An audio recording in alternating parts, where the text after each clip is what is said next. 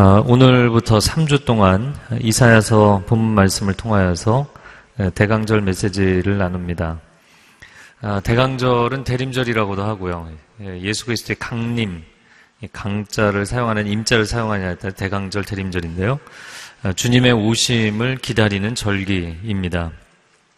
이 대강절 메시지를 통하여서 아, 주님의 오심의 그 의미가 무엇인지를 우리가 다시 새길 수 있는 시간 되기를 바랍니다.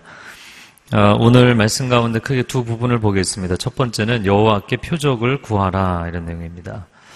아, 오늘 본문의 10절 말씀 같이 읽겠습니다. 여호와께서 다시 아하스에게 말씀하셨다. 아, 본문의 역사적인 배경은 남유다의 아하스 왕 시대입니다. 그는 남유다의 12대 왕이고 20세에 즉위를 했고 16년을 통치했습니다. 여호와께서 보시기에는 악한 왕이었습니다. 왜냐하면 자기 아들을 불 위에 태워서 우상에게 바치는 인신 제사를 했던 아, 우상 숭배자였습니다. 하나님이 이사야 선지자를 통해서 아하스에게 말씀하고 계시는데 10절 말씀에 다시 말씀하셨다라는 것은 이미 말씀하셨는데 말을 안 들었기 때문에 또 이야기를 하시는 겁니다. 그럼 어떤 말씀을 하셨는가? 이사야 7장 4절 말씀을 읽어보겠습니다. 그리고 그에게 이렇게 말하라. 조용히 기다리고 두려워하지 마라. 아람왕 르신과 르말리아의 아들이 분노한다 할지라도 그들은 연기나는 두 부직갱이 토막에 불과하니 거기에 마음 약해지지 말라. 여러분 지리적으로 남유다가 있고 그 위에 북이스라엘이 있고 그 북동쪽에 다메섹, 다마스커스를 중심으로 한 시리아가 있고 그 위쪽으로 올라가면 티그리스 유프라테스 강을 중심으로 아수르 제국이 형성되어 있는 것입니다. 아, 남유다를 공격하기 위해서 북이스라엘의 18대 왕이었던 베가와 아, 그리고 시리아의 왕인 르신이 연합작전을 펼쳐서 아, 두 나라가 합쳐서 공격을 했던 것이죠. 그런데 이사야 선지자가 이미 예언하기를 걱정하지 마라. 그들의 계획은 실패할 것이다. 그렇게 하나님 위로하시는 말씀이었어요. 근데 아하스가 뭘 잘해서가 아니라 하나님이 다윗 왕가를 지키고자 하는 어, 마음이 있으셨기 때문이죠. 그런데 역사적으로 아하스는 이 선지자의 말을 무시해버렸습니다. 아, 그는 즉위한 지 한 2년밖에 되지 않았고, 그때 연대를 대략 계산을 해서 추정을 해보니까 기원전 BC 724년경으로 보입니다. 국제 정세는 굉장히 어지러운 가운데 있는데 그는 왕에 오른 지 2년밖에 안 됐고 나이 22살의 어린 왕은 상당한 두려움에 사로잡혔던 것이죠. 아, 그래서 하나님을 의지하지 않고 다른 걸 의지했습니다. 첫 번째 우상들을 의지했고 또 하나는 아, 시리아보다 더 위쪽에 있는 아수르 제국을 의지했습니다. 하나님은 하나님의 백성들이 하나님을 의지하지 않고 세상 권력이나 다른 방법을 의지하는 것을 굉장히 싫어하시죠. 자, 이사야가 그런 아하스에게 두 번째 이야기를 하는 장면입니다. 11절 말씀 같이 읽습니다. 너는 내 하나님 여호와께 표적을 보여달라고 요구하여라. 저 깊은 무덤에서 오는 것이든 저 높은 위에서 오는 것이든 표적을 구해 보아라.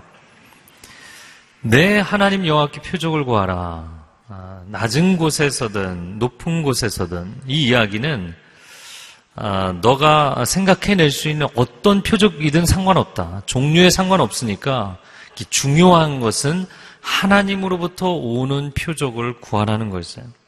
왜 이런 말을 했는가? 아하스가 구원의 사인을 하나님께 구하지 않고 세상 권력으로부터 구하고 우상들로부터 구했기 때문이죠. 저는 그래서 이 장면을 묵상을 하면서 약간 어이가 없고 좀 충격적이다는 생각이 듭니다. 왜냐하면 여러분 우리가 어려움이 생기면 우리가 하나님께 구해야 되나요? 아니면 하나님이 야 너 좀 나한테 도움을 청해야 되는 거 아니니? 이렇게 얘기하면 좀 이상한 거잖아요. 아하스가 도움을 청해야 되는데 아하스가 전혀 하나님께 도움을 청하지 않고 엉뚱하게 아들까지 막 바쳐가면서 우상 숭배하고 있고 또 세상 권력의 의지를 하니까 하나님이 이사야를 통해서 얘기를 하시는 거예요. 마치 학생이 학교도 안 나오고 수업 시간에도 안 들어오고 이러니까 선생님이 직접 찾아온 것 같은 그런 상황입니다. 자, 12절에 아하스가 어떻게 반응했는가 같이 읽겠습니다. 그러나 아하스가 말했다.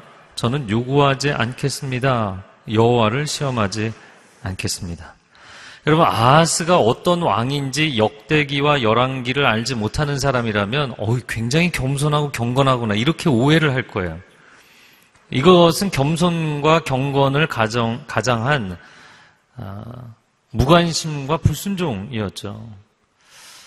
아, 말하자면 이런 상황인 것입니다. 아까도 학생 이야기를 했는데 학교도 안 와요. 수업에도 안 들어와요. 선생님에게 뭐 질문도 안 해요. 아무 공부할 의지가 없어요. 선생님이 먼저 찾아와서 학생에게 질문 좀 해봐라. 그랬더니 학생이 이렇게 이야기를 하는 거죠. 어, 선생님 제가 무슨 질문을 하겠습니까? 저는 선생님을 감히 의심하지 않습니다. 이런 궤변을 늘어놓는 거예요. 하나님께 아무런 도움을 요청하지 않는 게 지금 문제인 것인데, 아, 제가 무슨 하나님을 시험하겠습니까? 뭘 질문하겠습니까? 뭘 요구하겠습니까? 이런 반응을 보였어요. 자, 이사야가 표적을 구하라고 이야기를 했습니다. 우리말 성경에는 표적, 또 그 사복음서에 표적이라는 표현이 워낙 많이 나왔고, 어, 개혁 성경에서는 징조라고 되어 있고, 영어 성경에는 사인이라고 되어 있습니다. 표적이 무엇인가? 표적은 무엇인가를 가리킨다는 뜻입니다. 아, 우리가 이제 사인이라는 얘기를 할 때 서명도 사인이잖아요. 그러면 그 작은 글자 몇 개가 그 사람의 존재를 가리키는 것이잖아요. 아, 사인이라는 것은 어떤 징표, 징조, 표적이라는 것은 어, 본래의 실체를 가리키는 것을 이야기하는 것이죠. 그래서 이 사인을 구체적으로 뭐 기둥에 이렇게 세워놓은 걸 사인 포스트라고 하는데 이 표지판이라는 표지판은 무엇이냐면 가리키는 실체가 있는 거예요. 아, 제가 한 가지 쉬운 퀴즈를 내보겠습니다. 여러분이 고속도로에서 운전을 하고 가다가 표지판이 하나 나왔는데 그 표지판에 아, 숟가락 젓가락 그림이 있고 주유소 그림이 있으면 어디를 가리키는 건가요? 네? 네, 휴게소죠, 휴게소. 이거 뭐 누구나 다 아시는 거예요. 너무나 쉬운 건데 지금 하나님께서 하나님으로부터 오는 표적을 구하라는 것은 하나님의 구원의 실체를 보여주겠다는 거예요. 야, 여기 앉아서 뭐 얼마 필요한지 한번 써봐. 그거는 그거를 해주시겠다는 거예요. 구원의 사인을 구하라는 것은 구원의 실체를 경험시켜주겠다고 얘기를 하시는 겁니다. 예수님께서 종교 지도자들이 예수님을 찾아와서 하늘로부터 오는 표적을 구하니까 이렇게 대답을 하셨어요. 마태복음 16장 4절에 같이 읽겠습니다. 악하고 음란한 세대가 표적을 구하나 요나의 표적 밖에는 보여줄 표적이 없다. 여러분 무슨 말씀입니까? 크게 두 가지 의미인데 굉장히 많은 기적과 표적을 보여줬는데도 예수님이 하늘로부터 왔다는 걸 인정을 안 하는 거예요. 그리고는 당신이 하늘로부터 왔다는 것을 증명해낼 만한 기적을 보여봐라. 아니 그 많은 기적을 보여줬는데 또 보여달래요.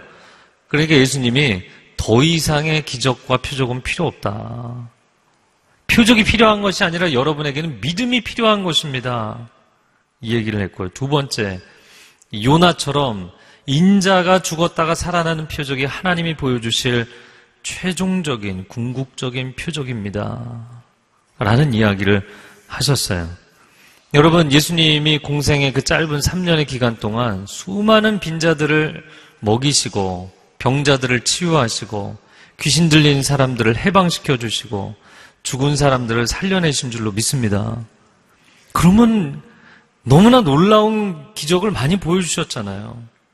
그럼에도 불구하고 사람들이 믿으려고 하지를 않으니까 예수님이 나중에는 기적을 자제하셨죠. 이유는 무엇인가요? 그 신약 성경의 기적을 표적이라고 표현하는 것은 기적은 그 자체가 목적이 아니라 기적을 일으키시는 그 하나님을 주목하라는 것이잖아요. 하나님을 가리키기 위해서 이 기적을 표적으로 쓰신 것이죠. 사람들이 하나님을 주목하지 않고 떡 먹고 배부른 것에 좋아하고 기적 자체를 좋아하고 예수님을 세상의 정치적인 왕으로 세우려고 했죠. 하나님의 마음, 하나님의 의도, 하나님의 세계에 대한 관심이 없었죠. 여러분, 휴게소 표지판을 뻔히 보고도 휴게소라는 것을 모르겠다는 거예요. 무엇으로 증명하겠냐고. 믿지 못하겠다. 이렇게 이야기를 하면 여러분 못 본 것이 아니라 그것은 못 믿는 것입니다. 하나님이 여러분의 인생에 하나님의 살아계심의 역사, 그분의 기적을 보여주시지 않은 것이 아니라 여러분이 믿지 못하는 거예요. 아, 나는 신앙생활 오래 했지만 하나님의 음성을 들어본 적이 없다. 그렇게 어디 가서 절대로 얘기하지 마세요. 이렇게 책을 한 권씩이나 주셨는데 못 들으셨다고요? 우리가 기록된 말씀을 하나님의 음성으로 받아들이지 않을 뿐인 것이죠. 우리가 못 들은 것이 아니라 못 믿고 있는 것입니다. 아, 제가 너무 흥분을 한 것 같은데. 제 결혼식 주례를 거의 매주 하는데요. 결혼식 주례를 하러 갔을 때 가끔 당황스러운 일이 있어요. 어제도 도착을 해서 보통은 제가 이제 스케줄이 쭉 있으니까 어, 딱 거의 정시에 한 뭐 10분 전 이렇게 도착해서 끝나면 바로 또 나와서 이동을 합니다.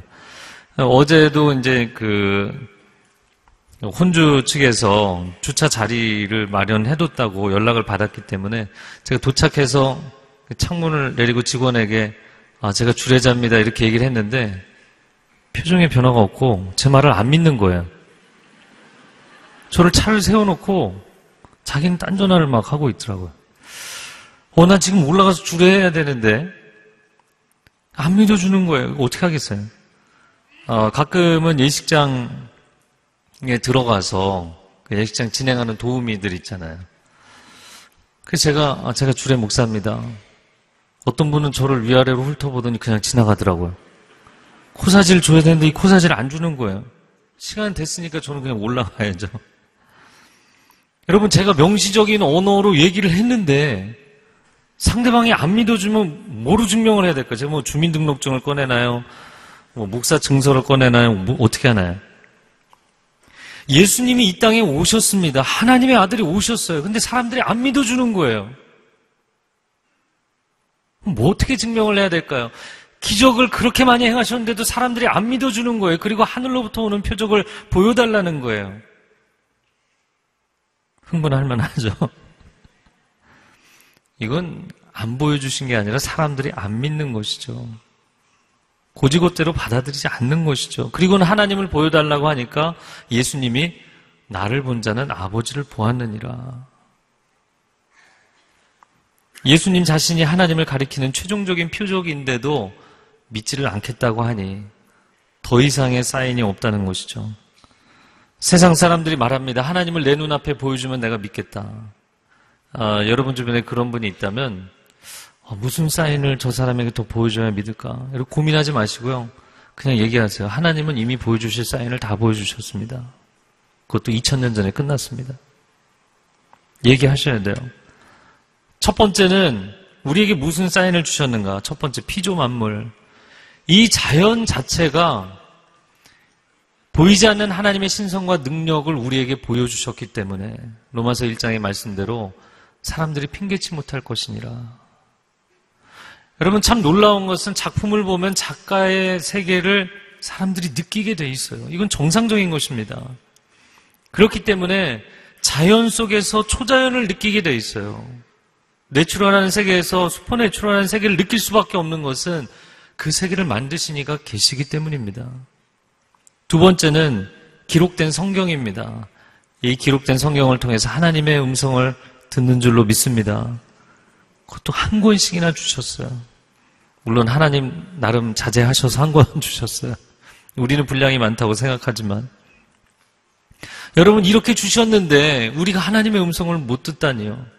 세 번째 선지자들을 보내 주셨어요. 그들을 통해 하나님의 계시를 알려 주셨습니다. 예수님이 오시기 무려 724년 전에 이사야가 자기 눈앞에 보는 것처럼 메시아에 대한 예언을 합니다.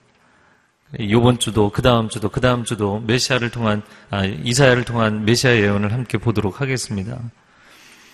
여러분, 또한 하나님이 구원하시는 하나님이시고 우리를 포기하지 않으셨다는 하나님의 존재에 대한 하나님의 구원에 대한 사인, 마지막 사인, 마지막 계시를 우리에게 주셨는데 그분이 바로 예수 그리스도이십니다. 하나님은 우리에게 주실 사인을 다 주셨어요. 더 이상 보여주실 표적이 없습니다. 그래서 하나님이 내 눈앞에 나타나 본다면, 하나님이 내가 믿을 수 있도록 어떤 기적을 행해 본다면, 하나님이 우리에게 행하실 수 있는 최대 최고의 기적은 아들을 육신의 몸을 입고 이 땅에 오도록 보내신 거예요. 하나님께 더 이상의 남아있는 카드가 없어요. 포도원 품꾼의 비유에서도 종을 보내고 또 다른 종을 보내고 또 다른 종을 보내도 무시하고 때리고 죽이고 내 아들을 보내면 존경하겠지. 아들은 마지막 카드입니다. 그래서 예수님께서 이미 세상의 마지막 때가 되었다. 그럼 사복음 시대에서 지금 2000년이나 지났는데 예수님이 시대착오적인 발언을 하신 게 아니고요. 예수님이 오셨다는 것은 이제 더 이상의 하나님의 사인이 없기 때문이에요. 그래서 2000년을 물론 천년을 하루같이 지내시는 분이니까 하나님 이틀 기다리셨어요. 그렇게 볼 수도 있겠지만 마지막 카드를 쓰시고 나서도 아직까지 참고 기다리고 계신 거예요. 그리고 우리는 그 이틀에 2000년의 시간을 지내고 있는 것입니다. 그런데 세상 사람들만이 문제가 아닙니다. 크리스찬들이 믿지 않는다는 것이 문제입니다. 도대체 하나님이 어디 계십니까? 내가 이런 고통과 고난 가운데 있는데 하나님은 어디 계십니까? 하나님의 음성이 들리지 않습니다. 하나님께 원망하기도 하고, 하나님께 등을 돌리기도 하고, 교회를 떠나기도 하고, 예배를 더 이상 드릴 필요가 없다. 기도를 더 이상 할 필요가 없다. 그 속삭임은 누가 우리에게 말하는 것일까요? 어떤 사람은 너무 답답하니까 당장 점집으로 찾아가기도 하고, 거기서는 진짜인지 가짜인지는 몰라도 바로 얘기해 주잖아요. 운세를 보기도 하고, 하나님은 얼마나 안타까우시겠어요. 여러분, 하나님이 우리를 사랑하시는데, 내가 너를 사랑하는데, 그런데 그 사랑하는 하나님 아버지께는 구원의 도움을 요청하지 않고 엉뚱한 데 가서 하고 있으니까, 야, 너 나한테 구원의 표적을 구해봐야지. 직접 찾아와서 요청하시는 하나님.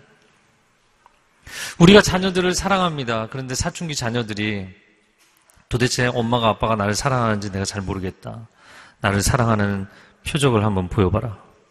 그럼 뭘 어떻게 하겠어요? 참 어려운 얘기죠. 예, 10개월을 태중에 품고 얼마나 고생해서 그 아이를 출산합니까? 그리고 뭐 그 10여 년을, 20여 년을 먹이고 재우고 입히고 공부시키고 그 자녀를 위해서 참 많은 걸 희생하잖아요. 근데 이 녀석이 내가 어떻게 당신의 사랑, 나, 를 사랑하는지 그거를 증명할 수 있느냐. 이렇게 얘기하면 어떻게 하겠어요? 별로 여러분 고민이 없으신 것 같네요. 저희 집만 고민이 있나요? 그래서 제가 얼마 전에 저희 큰아들이 가서 얘기하지 마세요. 큰아들이 생일이어서 큰아들은 거실 소파에 앉아 있었고 동생하고 저희 아내하고 셋이 이제 케이크를 여기 초를 붙여갖고 야 큰아들 와라 우리 생일 케이크 불자 그랬 얘가 중학교 3학년이거든요.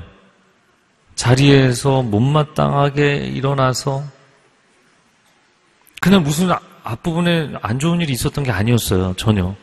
진짜예요. 믿어주세요.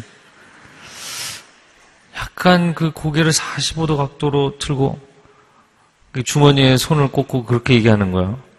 아빠, 내가 이 나이에 그런 거 해야 되겠어요?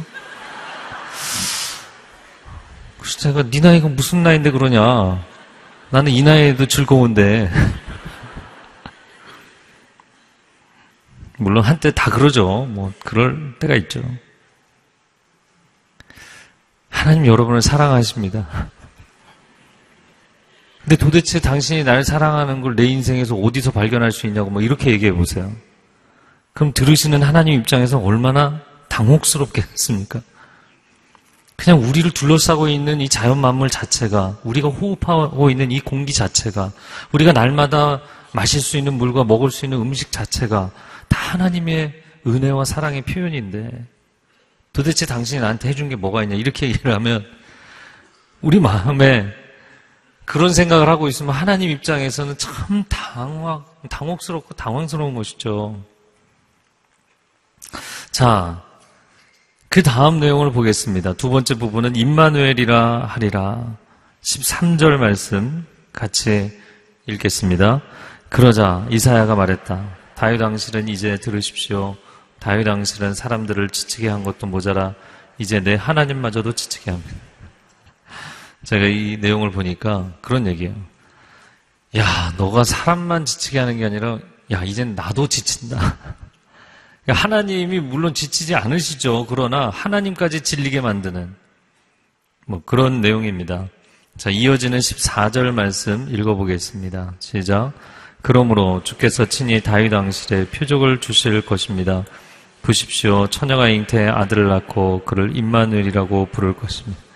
느낌표까지 찍었어요, 본문에. 그런데 지금 아하스가 오, 반갑습니다. 하나님, 제게 구원의 표적을 보여주십시오. 이랬나요?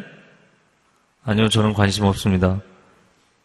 케이크 풀 관심도 없는 소파에 혼자 앉아 있는데 그런데 하나님은 혼자 흥분하셔갖고 야 네가 듣든 말든 네가 원하든 원하지 않든 나는 구원의 표적을 줄게 그리고 느낌표까지 찍어오면서 얘기하신 거예요.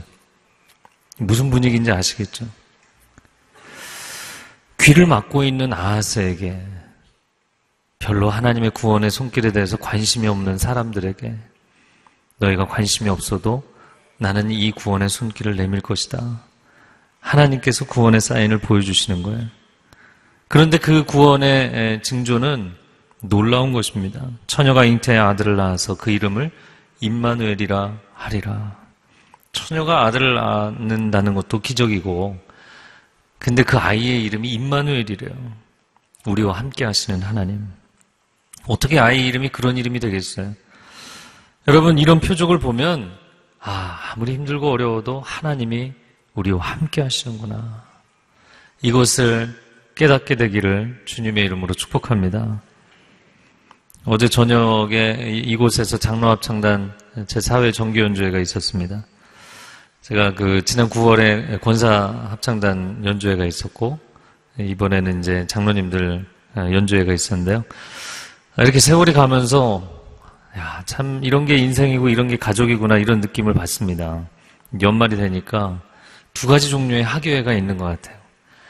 아, 우리 어린 자녀들 유치원, 초등학교 학예가 있는가 하면 또 연로하신 집안의 어르신들 아, 연주회를 하면 가족들이 총출동해요. 그래서 사진 찍고 또 박수 쳐드리고 아, 꽃다발 전해드리고 함께 기뻐하는 거예요. 아, 참 보기가 너무 좋고 아름답습니다. 자, 그런데 여러분 학교회를 가면 누가 주인공이죠?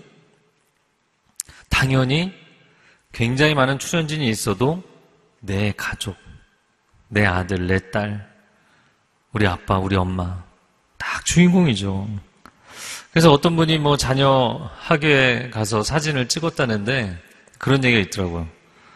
사진들을 다 이렇게 봤는데 도대체 여기가 어느 장소인지 모르겠는 거예요.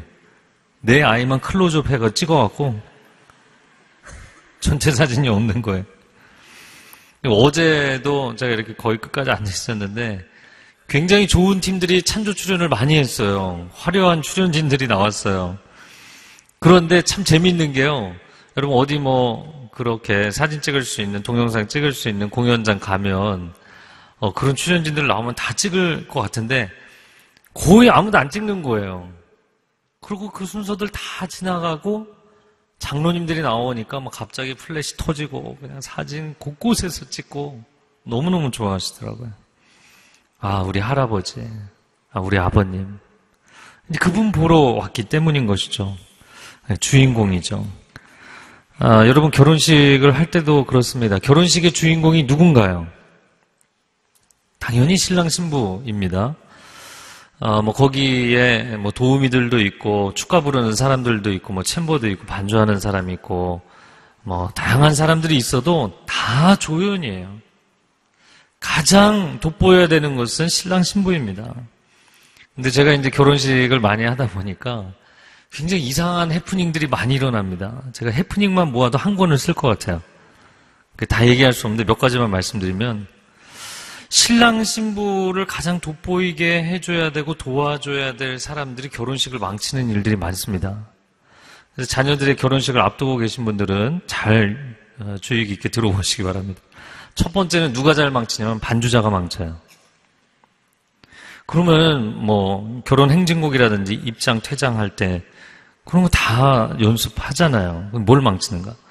찬송가를 부르는데 찬송가쯤이야. 대부분 프로들이 오시니까.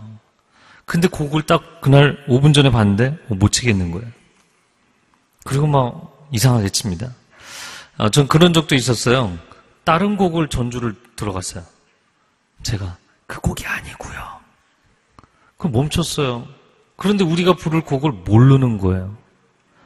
그런데 아무도 그 악보가 없어갖고 일어서서 찬송가를 하객들에게서 찬송가를 막 찾는 거예요. 뒤지는 거예요. 2분 동안 결혼식이 딱 멈췄는데 저는 그 2분이 영원처럼 느껴졌어요. 모두가 다 그 찬송가를 보고 있는 거예요. 심지어는 반주자가요.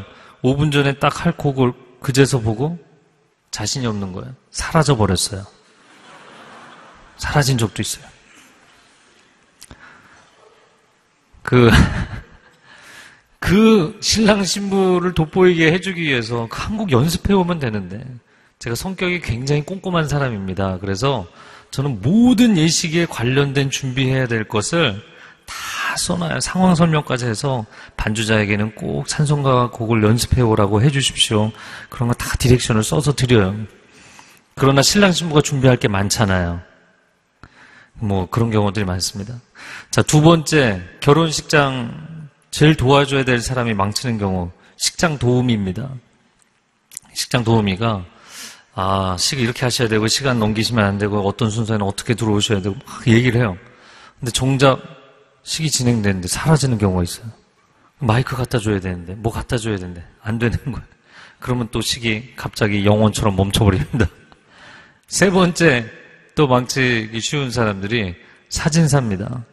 워낙 많이 다니다 보니까 어, 지난번에 만났던 웨딩 업체 또 만나서 어우 목사님 또 오셨습니까 이렇게 인사하시는 분들도 있는데 어떤 분들은 사진을 거의 화보 촬영하듯이 막 너무 정신없이 계속 왔다 갔다 하시니까 뭐 그것도 괜찮아요. 괜찮은데 심지어는 너무 그렇게 집중하시다가 무대 위에서 장식에 걸려서 대자로 쓰러지신 경우가 있어요.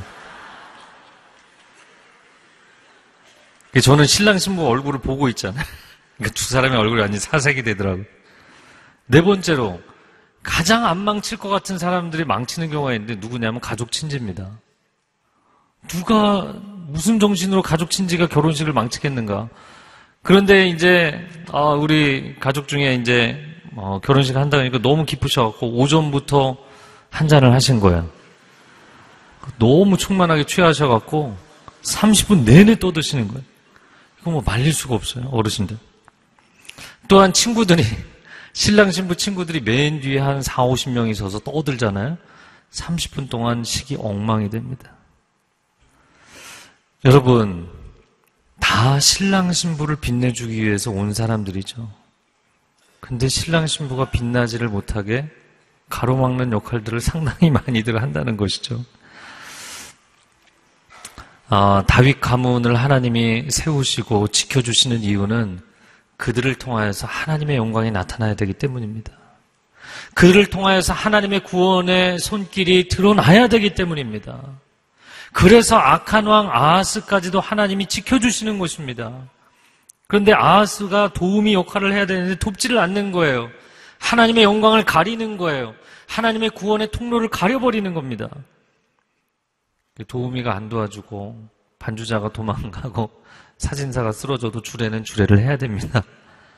그러니까 아하스 너가 원하지 않지만 그래도 나는 내 구원의 계획을 진행하겠다. 이게 오늘 본문의 흐름입니다.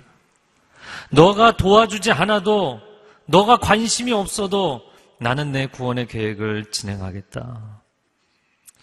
여러분, 임마누엘로 예수 그리스도께서 우리 가운데 찾아오시는 줄로 믿습니다. 임마누엘은 하나님이 우리와 함께 하신다는 거야. 나는 당신과 함께 할 생각이 없습니다. 이렇게 얘기를 하는 사람에게 그래도 나는 내 곁에 있을 거란다. 이렇게 다가오시는 거예요.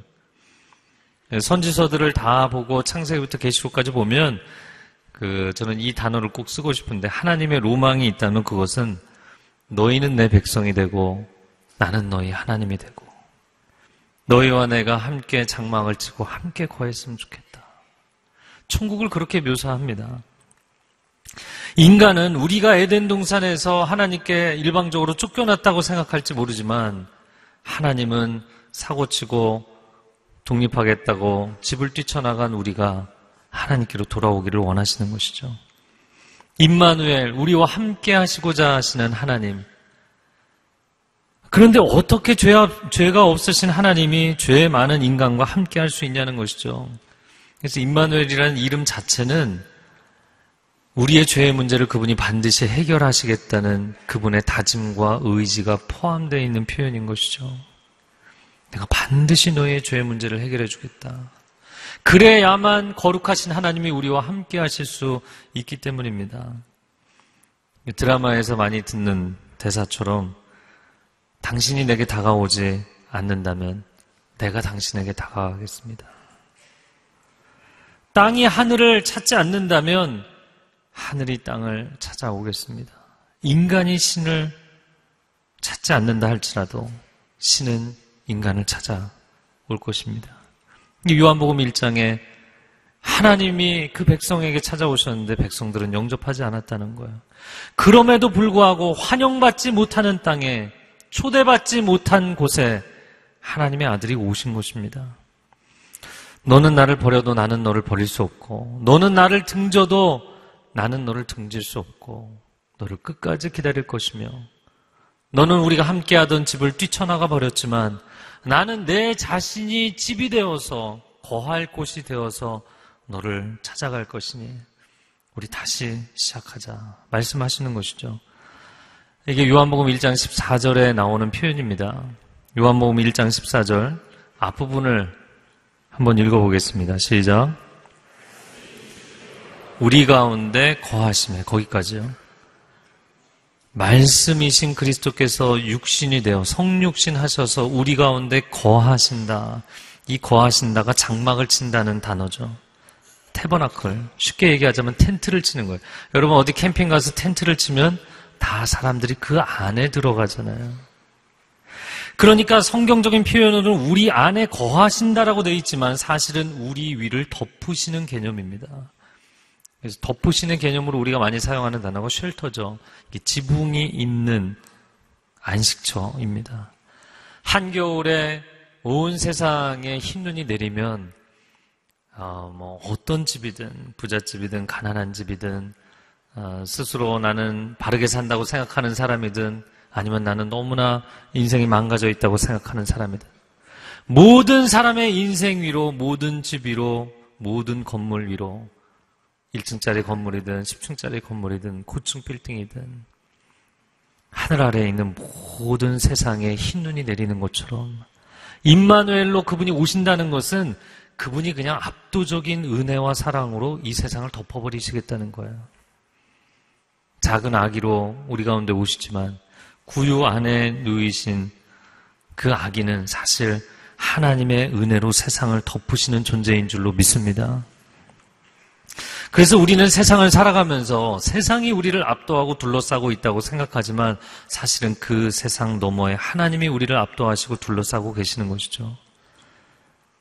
아람 군대가 어, 선지자 엘리사를 잡겠다고 그 성을 포위하고 있을 때 종 게하시의 눈을 열어서 그 너머에 천군 천사가 그들을 둘러싸고 있는 것을 보여주시는 것이죠. 여러분 세상의 어둠과 죄악과 절망이 우리를 둘러싸고 있는 것이 아니라 하나님의 거룩한 임재가 우리를 둘러싸고 있는 줄로 믿습니다. 그게 임마누엘의 뜻입니다. 그래서 임마누엘은 영어로 표현하면 God with us. 하나님이 우리와 함께 하신다. 우리와 함께 하시는 하나님. 아, 그러나 원어적인 표현은 히브리 원어의 표현은 사실 with라는 단어로는 표현이 불가능합니다. God surrounding us. 우리를 둘러싸고 계시는 하나님이라는 뜻이에요. 내 앞에도 계시고 내 우편에도 계시고 내 뒤와 좌편과 안과 밖에 계시는 하나님이신 줄로 믿습니다. 그래서 그 당대에 북이스라엘의 공격에 노출되어 있는 그 시대의 사람들을 구원하실 뿐만 아니라 영원한 하나님의 구원을 베풀어 주시겠다는 약속을 주신 것이죠. 여러분, 그냥 이 본문만 놓고 봐도 참 이게 뭐라 그럴까요? 자녀는 조금 머리가 커지면 부모 쳐다보지 않잖아요. 내 혼자서 여기까지 온 것처럼, 어, 당신한테 의지하지 않는다 이러잖아요. 그러나 부모는 또 평생 자식을 바라보면서 뭘 도와줄 게 없나, 뭐를 챙겨줄 게 없나, 늘 그런 생각을 하는 것이죠. 여러분, 땅 위에 살아가면서 우린 땅에서 여러 가지 인생의 해답을 구합니다. 그러나 하나님은 하나님의 백성들이 하나님이 아닌 세상에서 해답을 구하는 것을 안타깝게 여기십니다. 그리고 그분의 압도적인 은혜로 우리를 그냥 덮어버리시는 임마누엘로 2000년 전 이 땅에 찾아오신 줄로 믿습니다. 이 시간 우리가 함께 기도하겠는데요. 기도할 때 하나님 내 인생에 많은 어려움이 있습니다. 고통이 있고 고난이 있습니다. 내 인생에 하나님이 함께 계시는 사인을 좀 보여주시면 안 되겠습니까? 근데 하나님 입장에서는 아들까지 내어주셨기 때문에 더 이상 보여주실 것이 없어요. 임마누엘의 그 은혜와 사랑으로 우리의 영혼을 덮어 주옵소서. 우리 가정을 덮어 주옵소서. 이 죄악과 반목과 분열과 어두움의 땅을 덮어 주시옵소서. 함께 통성으로 기도하겠습니다. 사랑하는 주님, 2000년 전 하나님의 아들 예수 그리스도께서 임마누엘로 이 땅에 찾아오셨습니다. 하늘을 바라보지도 않고 하나님을 향하여 구원을 요청하지도 않고 땅에서 분주하게 살아가는 사람들을 향하여 너가 원하지 않아도 너가 기다리지 않아도 나는 너에게 먼저 다가갈 것이며 나는 먼저 너에게 손을 내밀 것이며 나는 언제까지나 너를 기다릴 것이며 나의 사랑과 나의 구원의 손길을 베풀겠다고 주님 말씀하십니다. 이 시대를 구원하고 이 시점에 너에게 구원을 베풀 뿐만 아니라 영원한 구원의 길로 인도하실 것이라 말씀하십니다. 우리 가운데 임마누엘로 오신 주님 임재하여 주시고 우리의 심령과 가정과 일터와 이 시대가 변화되고 구원받는 축복을 우리 가운데 경험케 하여 주시옵소서. 선하신 하나님, 좋으신 하나님을 찬양합니다. 임마누엘로 우리 가운데 함께 하시는 주님께 감사를 드립니다. 주님 감사합니다. 대강절 이 한 달 동안 주님의 오심을 깊이 묵상하고 기다리고 사모하고 바라보는 시간이 되게 하여 주옵소서 우리 심령과 가정 가운데 임마누엘로 우리를 덮어주시는 감싸 안아주시는 그 놀라운 은혜와 사랑이 경험되는 한 달이 되게 하여 주옵소서 하나님을 기대합니다. 예수 그리스도의 이름으로 기도합니다. 아멘. 여기 있죠 외로운데 아, 그러니까 하나님께서 그냥 너는 거기 있음으로써 내가 어떻게 하는 거를 어, 너는 그냥 보기만 하면 돼. 너는 그냥 거기 있는 것이 선교사야.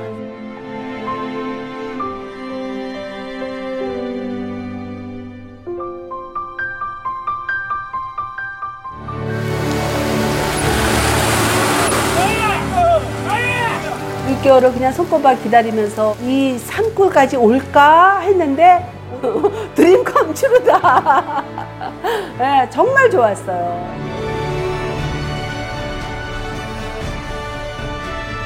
용기였고 또 위로되고 정말 선교사들한테 빵가 같은 거 정말 없어서는 안 되는 함께 가는 선교사들이 일- 이런 외지에 있다 보면 선교사 부인들이 굉장히 그 정신적인 문제가 많이 생기는데 그런 부분을 CGN TV가 완전히 해결을 해줬어요. 이 CGN TV도 사실 크게 저에게 동력자가 돼준 거예요.